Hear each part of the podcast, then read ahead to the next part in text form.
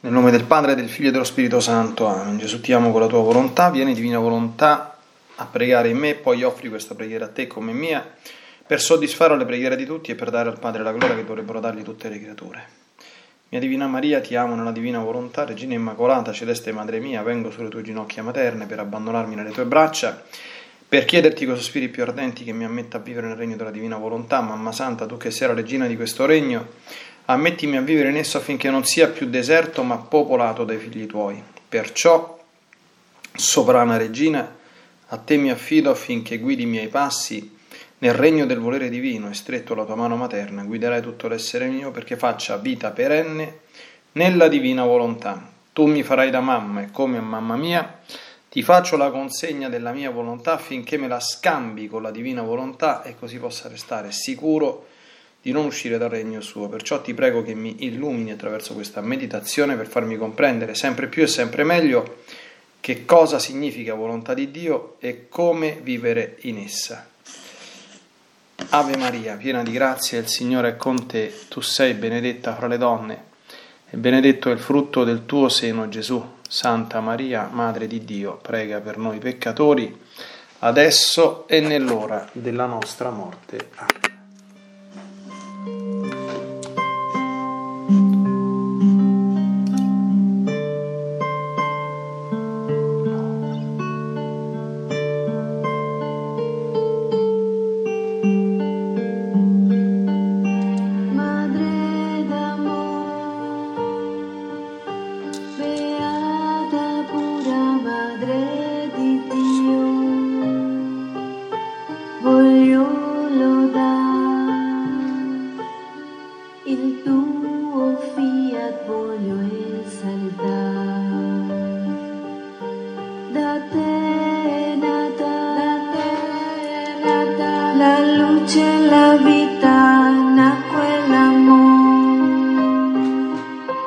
Dal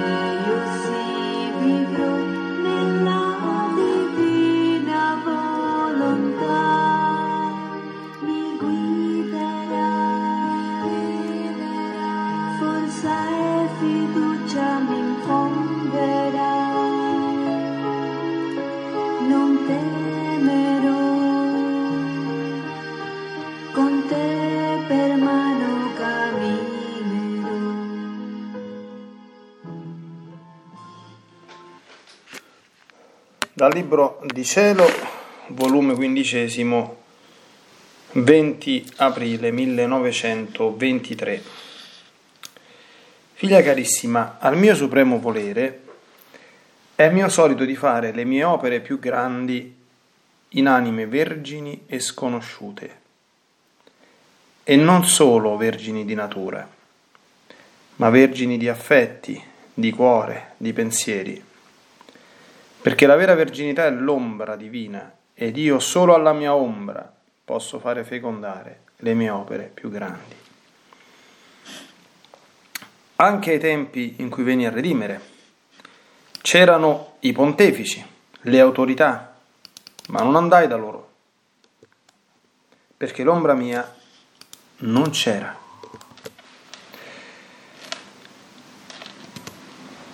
Perciò adesso è una vergine sconosciuta a tutti, ma ben nota a me. Ma se la vera, se la vera verginità è l'ombra mia, l'eleggerla sconosciuta era la gelosia divina, che volendola tutta per me la rendeva sconosciuta a tutti gli altri. Ma con tutto ciò, che questa Vergine celestiale fosse sconosciuta, io mi feci conoscere facendomi strada per far conoscere a tutti la redenzione.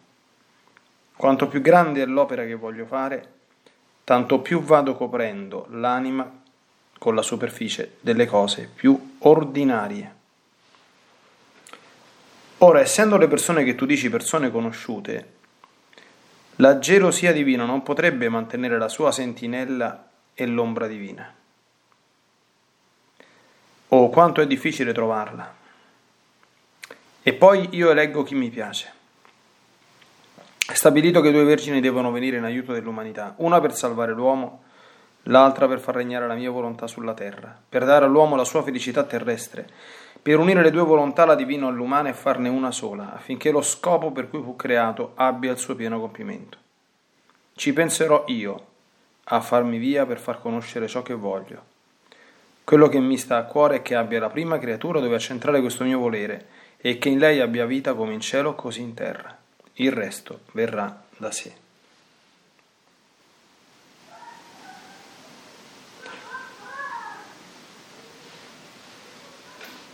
Volume 15, 23 maggio 1923. Ah, figlia mia, per prendere pieno possesso della mia volontà, devi accentrare in te tutti gli stati d'animo delle, di tutte le creature. E come passi da uno stato di animo, così prendi il dominio. Ciò successe nella mia mamma e nella mia stessa umanità. Quante pene, quanti stati d'animo erano accentrati in noi? La mia cara mamma varie volte rimaneva nello stato di pura fede.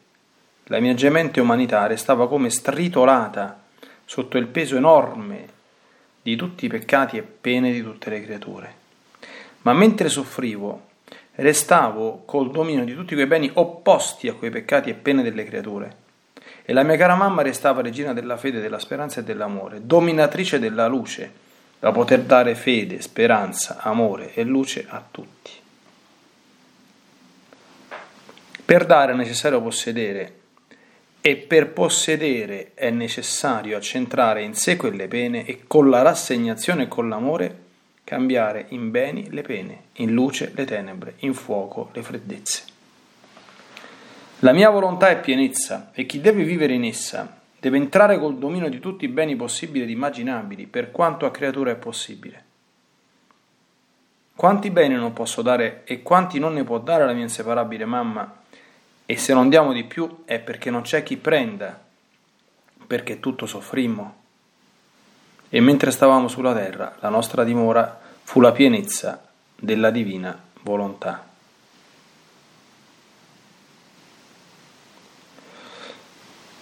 Volume quindicesimo, 11 luglio 1923. Figlia mia, quanto è più grande l'opera che voglio fare, tanto più è necessario che sia unica e singolare quella creatura che scelgo. L'opera della redenzione era la più grande e vi scelsi una sola creatura, dotandola di tutti i doni, non mai concessi a nessuno, per fare che questa creatura contenesse tanta grazia da potermi fare da madre ed io potessi deporre in lei tutti i beni della redenzione. E, cust- e per custodire i miei stessi doni, da che fu concepita finché mi concepì, la tenni adombrata nella luce della Santissima Trinità, la quale si faceva custode e teneva l'ufficio di dirigerla in tutto. Quando poi restai concepito nel suo seno virginale, essendo io il vero capo ed il primo di tutti i sacerdoti, presi io l'impegno di custodirla e di dirigerla in tutto, perfino il modo del suo palpito. E quando io morii, l'affidai ad un altro sacerdote, quale fu San Giovanni un'anima così privilegiata che conteneva tutte le grazie, unica nella mente divina, unica nella storia. Non volli lasciarla fino all'ultimo suo anelito senza l'assistenza di un mio rappresentante. Forse ho fatto questo ad altre anime? No, perché non essendo, perché non contenendo tanto bene, doni e grazie, non è necessaria tanta custodia e assistenza.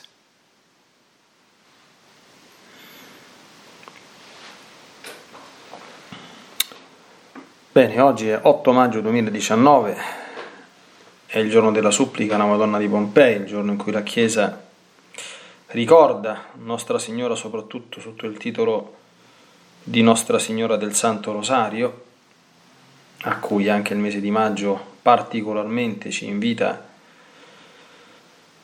perché possiamo riscoprirlo, pregarlo con sempre maggiore fede, devozione, amore, crescendo sia da un punto di vista qualitativo, è quel modo con cui ci accostiamo adesso, che se possibile anche quantitativo. Ecco, in questo giorno la Divina Volontà ci fa dono di questi bellissimi scritti che fanno emergere alcune splendide caratteristiche della Madonna e ci aiutano di riflesso, come sempre, anche a comprendere molte cose, soprattutto riguardo i molte volte arcani e oscuri disegni di Dio che ai nostri occhi appaiono spesso non molto comprensibili, ma come qui Gesù fa comprendere, sono sempre eh, ben motivati ed aventi un senso profondo da un punto di vista soprannaturale. Allora, una prima cosa che il Signore fa, e questo deve anche farci enormemente apprezzare la bellezza, la grandezza anche della vita nella divina volontà, che è una vita non appariscente, non eclatante, diciamo, che non mette alla ribalta, che non attira con singolarità, come dire, eh, stranezze o cose strane. Non c'è niente di più ordinario, almeno da un punto di vista di ciò che appare. E Gesù dice, al mio supremo volere è solito fare le mie opere più grandi in anime, vergini e sconosciute. Ecco, questa verginità e questa, diciamo così, sconosciutezza, se si può utilizzare questo termine, è certamente caratteristica di un'anima che vuole vivere nel divino volere. E vergine, sappiamo che la Madonna era, era sempre vergine, la verginità della Madonna è, sta su un altro pianeta rispetto a ogni altra verginità, ma vergine non solo di corpo, dice Gesù, anche se, e qui richiamiamo una certa attenzione perché evidentemente nessuno potrà mai sognarsi, ma nemmeno in qualche notte fonda, ecco, nel peggiore degli incubi, ecco, che si possa minimamente respirare aria di volontà divina se la purezza dentro l'animo non sia integra e perfetta, perché non c'è niente che ci porta come dire, più lontani, anche se non sono i peccati più gravi, ma sono i più degradanti per l'uomo e quelli che più ci, come dire, ci despiritualizzano, diciamo così, no? quindi ci, ci, ci, ci, materializzano, diciamo così, se si possono usare queste espressioni, sperando che riesca a trasmetterne il senso, dei peccati impuri. Quindi la verginità per noi cristiani non solo che ha un valore, ma è un gran valore che deve essere oggi più che mai custodito, eh, difeso, predicato, insegnato, annunciato, vissuto, senza paura, senza complessi, eh, senza remore, senza se, senza aggiustamenti e senza sconti. Ma questa è la base di quella più ampia verginità che la prima significa, che è la verginità di affetti, di cuore di pensieri. Chi ascolta quello che Gesù dice attraverso gli scritti parla di queste cose infinite, infinite volte. E la vita nella divina volontà è vita di purificazione anzitutto degli affetti, dei pensieri, dei sentimenti, delle emozioni, che come già tutti i maestri di spirito hanno insegnato per ciò che concerne la vita di unione con Dio, non possono dividersi in tanti proprietari, non è possibile. Gesù dice che aveva avuto nei confronti della Madonna una gelosia divina, volendola tutta per sé e quindi rendendola ancora più sconosciuta agli altri. Qui c'è un aspetto è un eco di una cosa chiarissima già a San Luigi Maria Monfort, no? Che Dio creò la Madonna e la rese sconosciuta a tutti per essere conosciuta da Lui solo. E anche la Madonna non aveva nessun altro desiderio che scomparire e essere completamente ignorata agli occhi di tutto e di tutti per essere conosciuta da Dio solo. Queste sono cose certissime. Quindi questo ci invita anche bene ad entrare dentro il nostro cuore, anche quello che facciamo, no? anche in ciò che c'è di spirituale, perché appena noi cominciamo a voler fare qualcosa perché sia notata, perché gli altri se ne accorgano o ci dicano bravo, cose di questo genere, da già qualunque cosa sia, fosse anche la più santa di questo mondo, c'ha una macchia brutta sopra, perché tutto quello che noi siamo, desideriamo, pensiamo, facciamo, è necessario che lo facciamo davanti a Dio e per Lui solo e che assai ci interessi il giudizio di Dio solo su quello che facciamo. Ricordando che se tutti ci dicessero che fossimo cattivi o inutili, e Dio questo non pensa, così non è. Ma se tutti ci dicessero il contrario e Dio che ci conosce dal profondo, dal profondo non pensasse che siamo così bravi e così santi, così certamente è. Questi aspetti sono molto più importanti di quanto si pensa, non solo per la vita nella divina volontà, ma anche per la vita cristiana in generale. Io lo vedo in me, lo vedo nelle anime, se non parte questo eh, senso dello stare serenamente, ma anche seriamente sotto lo sguardo dell'Altissimo, sotto i suoi occhi, che vedono, che scrutano, come dice la scrittura, il cuore e i pensieri del cuore, non c'è possibilità di profonda vita, non solo interiore ma anche cristiana. Poi c'è un'altra caratteristica delle opere di Dio. Ecco. Dio si serve delle anime più sconosciute per fare grandi cose. Sconosciute non soltanto nel senso, come dire, di, di ignorate, no? La Madonna era anche ignorata, non sapevano neanche che esistesse, non sapevano manco chi fosse. Ci sono altre anime, la storia della Chiesa lo insegna, che non, sono, che non erano ignorate, mm, ma nessuno si immaginava che fossero quello che poi, quando Dio le ha scelte per le sue opere, si sono manifestate anzi alcune di esse erano ritenute le più abiette, le più incapaci, le più inette, insomma, o cose del genere. Questo è un altro stile tipico dell'agire di Dio. Ce lo spiega anche San Paolo, Dio ha scelto ciò che nel mondo è debole per confondere i forti, ciò che nel mondo è stolto per confondere i sapienti, ciò che nel mondo è nulla perché nessun uomo possa gloriarsi davanti a Dio.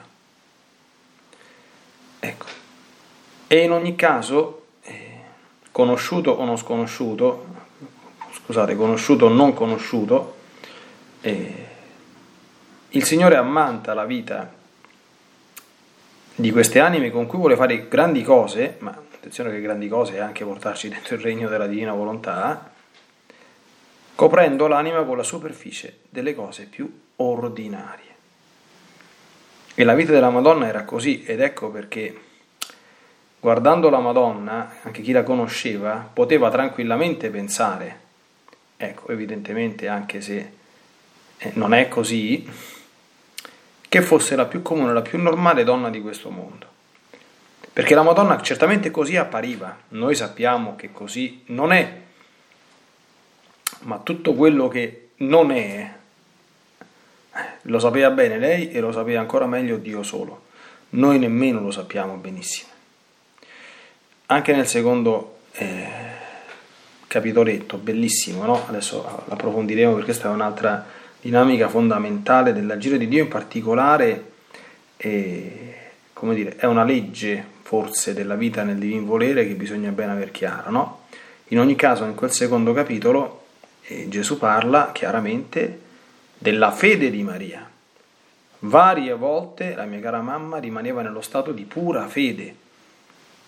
Io recentemente ho fatto, ho da poco terminato insomma, un ciclo di catechesi di parlare della fede di Maria, che appare evidentissima anche dai Vangeli. Questo non significa che la Madonna ignorasse tutto o che non avesse delle grandi rivelazioni da parte dell'Altissimo.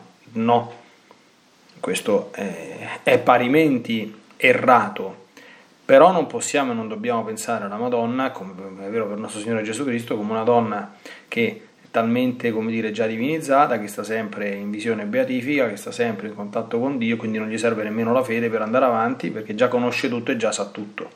Questo non è assolutamente vero, questo qui.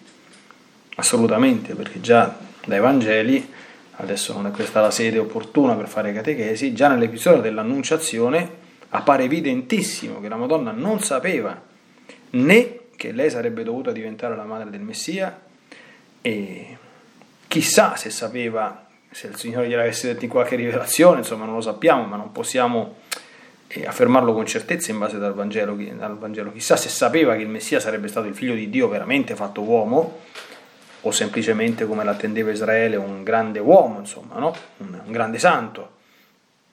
Sicuramente non sapeva il modo con cui sarebbe stato concepito, perché chiede chiarimenti all'arcangelo Gabriele. Come avverrà questo? Cioè, mi devo sposare devo fare un figlio con l'uomo che mi sta accanto o ci sarà qualche altro modo? Questo è il senso di quell'espressione. Quindi è evidentissimo. Attenzione, non soltanto la fede, in alcuni momenti, nello stato di pura fede, eh, la fede a volte ha dei chiaroscuri. Quando Gesù è sparito per tre giorni al Tempio di Gerusalemme, la Madonna non sapeva dove stava e ha sofferto eh, per questa cosa. Allora, la fede, qui poi, ecco, mm, Gesù dice, lei soffriva e, come dire, lei viveva in questo orizzonte di fede, spesso e volentieri, più spesso di quanto crediamo forse, e la mia gemente umanità stava stritolata sotto il peso enorme di tutti i peccati e le pene di tutte le creature.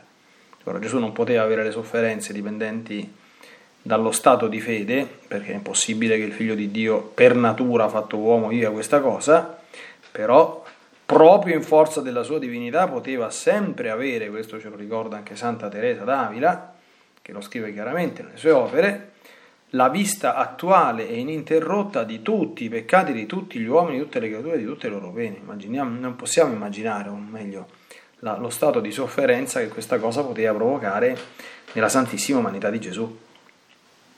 E attenzione però, queste cose nella divina volontà, quali effetti producono? E anche qui possiamo applicarlo per noi. Quindi un momento di oscurità, un momento di crisi, un momento di prova, un momento di tribolazione, un momento in cui Dio pare nascondersi, che noi diciamo, ma perché mi tocca vivere questa cosa qua che stavo tanto bene? Ascoltiamo. Mentre soffrivo, restavo col dominio di tutti quei beni opposti a quei peccati e pene delle creature. E la mia cara mamma restava regina della fede, della speranza e dell'amore, dominatrice della luce, attenzione, a quale fine? Per poter dare fede, speranza, amore e luce a tutti. E Gesù si prendeva tutte quelle pene per poter, prese lui, ricambiare a tutti quanti l'opposto di quei peccati e di quelle pene, quindi dare virtù e gioie. Questo è un punto fondamentale della, della, della vita nella, nella divina volontà, oltre che poi anche della, della vita interiore. Si riceve qualche male e, come Gesù spiega, se lo si riceve con rassegnazione e con amore, accentrando in sé quelle pene, escono fuori e vengono cambiati in beni le pene, la luce in, tenebre, la, la, in luce le tenebre e in fuoco le freddezze. E quindi chi vive nella divina volontà, come questo lo vissero Gesù e Maria, quindi accentrare in sé le pene per poter restituire le gioie, accentrare in sé le tenebre per restituire la luce, accentrare in sé le freddezze per restituire il fuoco, è chiaro che deve essere vissuto. Allora un figlio della divina volontà, quando io una cosa di questo genere, non comincia a fare i piagnistei, le lamentele, oh ma che è successo, oh ma qua e là, capisce queste cose e le accetta con amore e con rassegnazione. Perché nessuno può dare se non ha il bene, come spiega Gesù, che deve dare. Ma per avere quel bene tu lo devi aver vissuto, aver fatto tuo e lo fai tuo solo se accentri in te eh, i beni ad essi opposti. E attenzione, questo rende Gesù e Maria, come dire, largitori universali di tutti i beni e delle grazie e Gesù aggiunge se non diamo di più è perché non c'è chi lo prenda.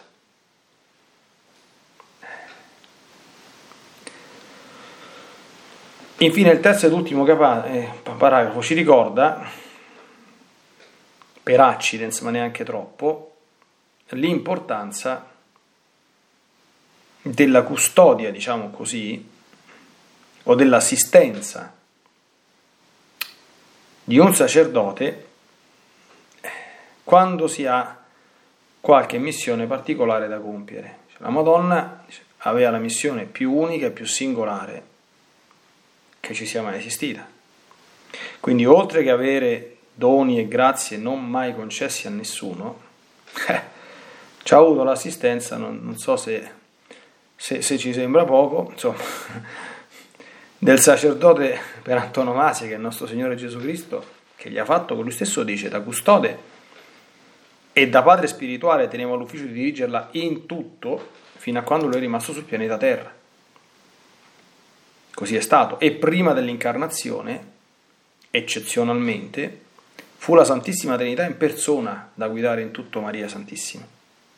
Questo si vede in alcune opere mariane classiche della spiritualità che parlano di Maria Santissima. Cito soltanto la mistica città di Dio, per esempio della venerabile Maria di Gesù da Greta.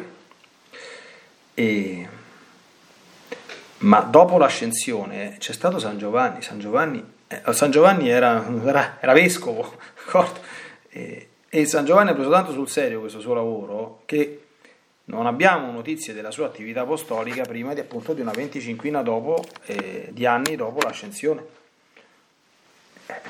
Non era soltanto un fatto, come dire, filiale, cioè certamente c'era anche questo, no? Cioè che Gesù voleva che la Madonna fosse anche, come dire, materialmente custodita e filialmente assistita nelle sue necessità umane fino a quando fosse stata sul pianeta Terra, quindi che non rimanesse da sola, abbandonata a se stessa. Ma c'era anche quest'altro punto, cioè la Madonna andava a messa tutti i giorni con la messa celebrata da San Giovanni Evangelista, per esempio. E San Giovanni Evangelista continuava ad assisterla, sicuramente ad assisterla come sacerdote, certo, fare il padre spirituale a Maria Santissima da parte di una creatura è un po', un, po', un po' complicato, quindi non possiamo immaginarsi che cosa possa essere successo, però l'assistenza spirituale gliel'ha dato sicuramente. Questo ci fa anche comprendere, ecco, mm, quando si parla di direzione spirituale in senso stretto, questo ce lo diciamo anche per la formazione, una direzione spirituale in senso stretto, proprio in senso stretto, è necessaria, diciamo, non per legge canonica o per precetto divino, insomma, necessaria nel senso che se non si ha in queste circostanze è un problema, almeno in tre circostanze. Primo, quando si tratta di fare discernimento sullo stato di vita, cioè su quella particolare, su quel particolare importantissimo aspetto della nostra vita interiore che è quale stato di vita il Signore vuole che io abbracci. Matrimonio o verginità o celibato, punto interrogativo. E nel secondo caso che ci devo fare con la verginità o col celibato? Sacerdozio, vita, monast- vita monastica, convento, nessuno dei due, vita nel mondo, da, da, da vergine o da celibe, dove, da solo, in qualche istituto, cioè, ecco. Fare tutto da solo in queste cose non è prudente. Secondo, se vogliamo ancora più delicata questione, e questa per esempio riguarda Luisa e certamente riguarda anche la Madonna, quando si vivono delle esperienze soprannaturali, ancora di più quando queste esperienze soprannaturali non sarebbero, come dire, limitate ad una tu per tu tra Dio e l'anima, perché lì insomma se non ci fosse un discernimento l'unico danno si riverserebbe soltanto sulla, sull'anima, no? che, che, comunque non è una cosa da, di poco conto, ma ancora di più quando queste cose sono in qualche modo destinate, come per esempio nel caso di Luisa e di tante sante o santi della storia della Chiesa, poi a, a uscire dai propri confini e, e, quindi a coinvolgere insomma anche altre anime con lo scritto, con la testimonianza. No? Ecco, la terza cosa, che è un pochino più forse vicina e comune a noi, è quando si ha intenzione di percorrere un serio però cammino di santificazione, però deve essere serio, d'accordo? Perché eh, per un serio cammino di eh, santificazione che voglia raggiungere eh, l'autentica perfezione è la presenza di un buon padre spirituale, ma qui bisogna fare attenzione a pregarci molto e a scegliere bene prima di affidarsi nelle mani di qualcuno, perché io dico sempre su questa materia non possiamo delegare, andare a occhi chiusi e dire che ci pensa lo Spirito Santo, d'accordo? Perché non funziona così.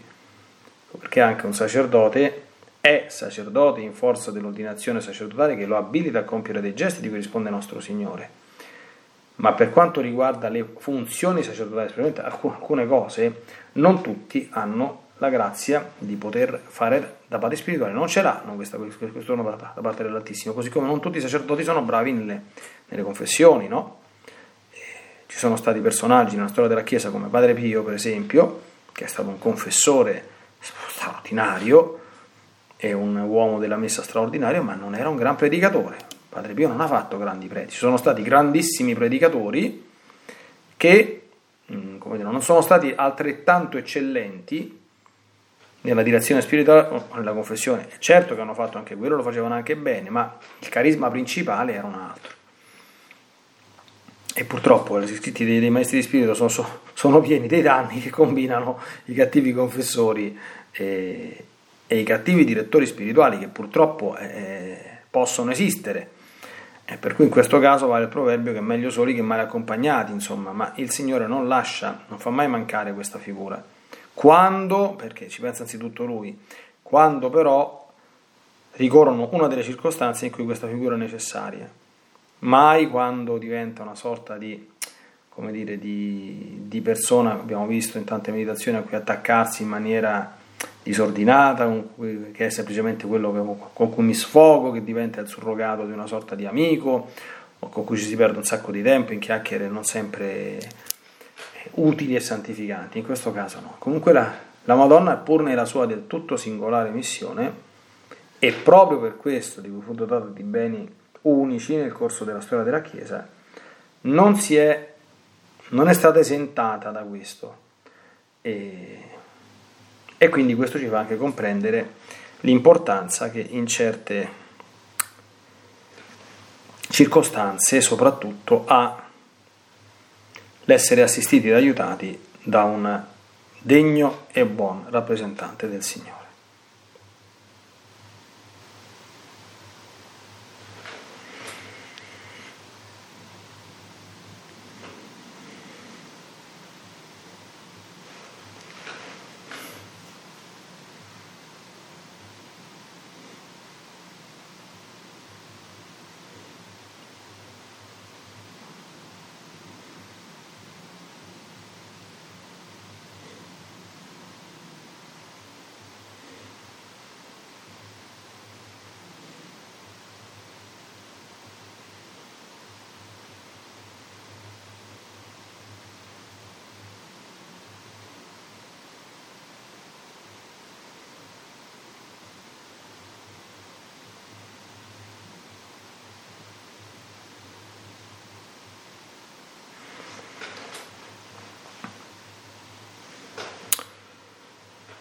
Bene, Santa Vergine, aiutaci a comprendere bene le dinamiche su cui abbiamo eh, meditato a vigilare sempre sulla verginità del nostro cuore dei nostri affetti e a indirizzare il nostro cammino interiore ecco, sull'essere conosciuti da Dio soli, come te, e crescere nel silenzio e nel nascondimento davanti a Lui, ecco, non avendo nessuna smania né desiderio neanche nascosto di essere conosciuti e di apparire, condividendo profondamente quella che è stata la tua autentica, vera e solida vita non solo di santità, ma vita nella pienezza della divina volontà. Nella divina volontà, nel nome del Padre, del Figlio e dello Spirito Santo, Amen. Ti benedico per aiutarti, ti benedico per difenderti, ti benedico per perdonarti, ti benedico per liberarti da ogni male, ti benedico per consolarti, ti benedico per farti santo, ti benedico dunque nella divina volontà, nel nome del Padre, del Figlio e dello Spirito Santo. Amen. Fiat Ave Maria.